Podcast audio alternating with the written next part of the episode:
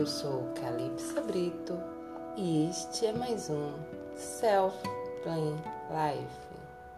A escolha de hoje é do livro Onde Existe Luz, de Gurudeva para Mahansa Yogananda.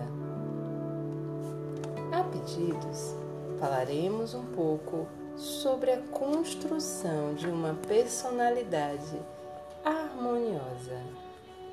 Assim diz Gurudeva, desenvolvendo uma personalidade harmoniosa.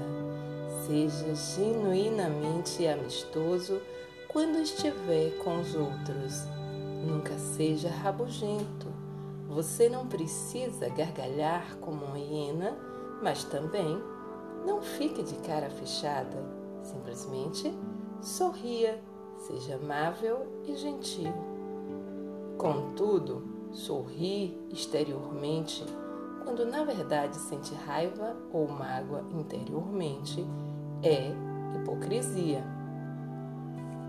Se quiser ser digno de estima, seja sincero. A sinceridade é uma qualidade da alma que Deus deu a todo ser humano mas nem todos a manifestam. Acima de tudo, seja humilde, mesmo que tenha admirável força interior. Não oprima os demais com a sua natureza forte. Seja calmo e tenha consideração com eles. Essa é a maneira de desenvolver o magnetismo que fará com que gostem de você.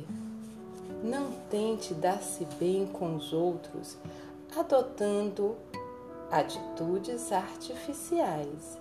Simplesmente seja afetuoso, sempre pronto para ajudar e sature-se de comunhão divina.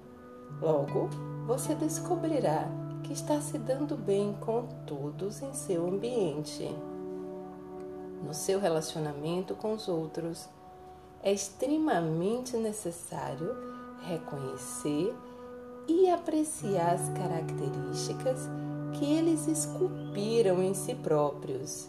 Se analisar as pessoas com a mente aberta, você as compreenderá melhor e terá mais facilidade em se dar bem com elas. Instantaneamente, será capaz de dizer com que tipo de pessoa está tratando e saberá como lidar com ela. Não converse sobre corrida de cavalos com um filósofo, nem de um problema doméstico com um cientista. Descubra o que interessa ao indivíduo e converse com ele sobre isso. Não necessariamente sobre o que interessa a você.